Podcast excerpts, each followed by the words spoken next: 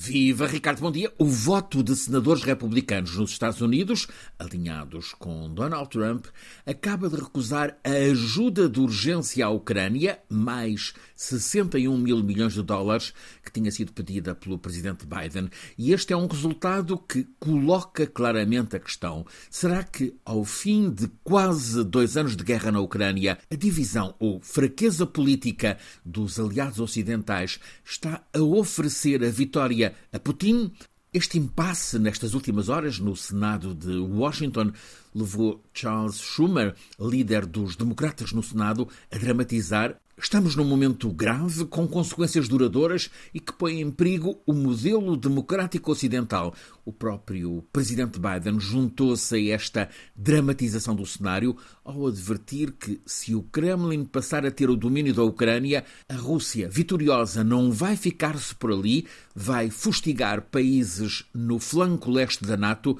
e forçar a aplicação do artigo 5, que exige às nações da Aliança Atlântica a intervenção militar no terreno. Cresce assim a percepção de que se está num momento determinante. No plano militar, há sinais de que a agressão russa não só consolida posições conquistadas, como se reforça em condições que dão a Putin superioridade militar. No plano político, há evidência de degradação diária do cenário para Zelensky e para a Ucrânia com falta de munições e sem dinheiro para pagar aos soldados e às famílias. No plano diplomático, também é óbvio que os aliados ocidentais vacilam e o sinal mais claro é este bloqueio da ajuda americana no Senado de Washington. Putin, que nestes últimos dois anos não ousava viajar fora do perímetro de segurança para a Rússia, agora já vai à Arábia Saudita. No plano interno, na Ucrânia, aparecem manifestações de cansaço da guerra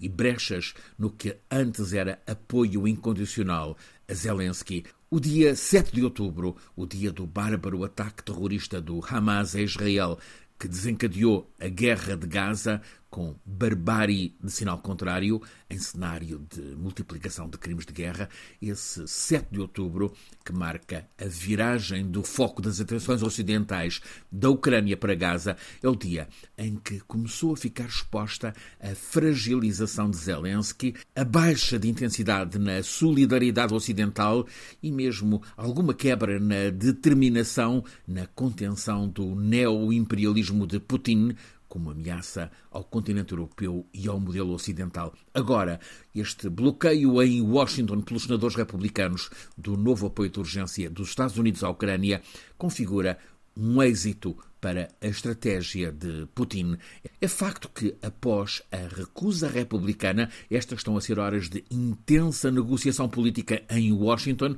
com discussão de contrapartidas dos democratas como compensação aos republicanos para que revertam a posição e desbloqueiem a autorização para novo pacote de apoio à Ucrânia. Mas parece evidente que nunca nestes últimos 21 meses esteve tão esbatida a vontade política ocidental por o fortalecimento das capacidades militares da Ucrânia de Zelensky e qualquer fim da guerra da Ucrânia tem implicações diferentes conforme o lado que apareça como ganhador.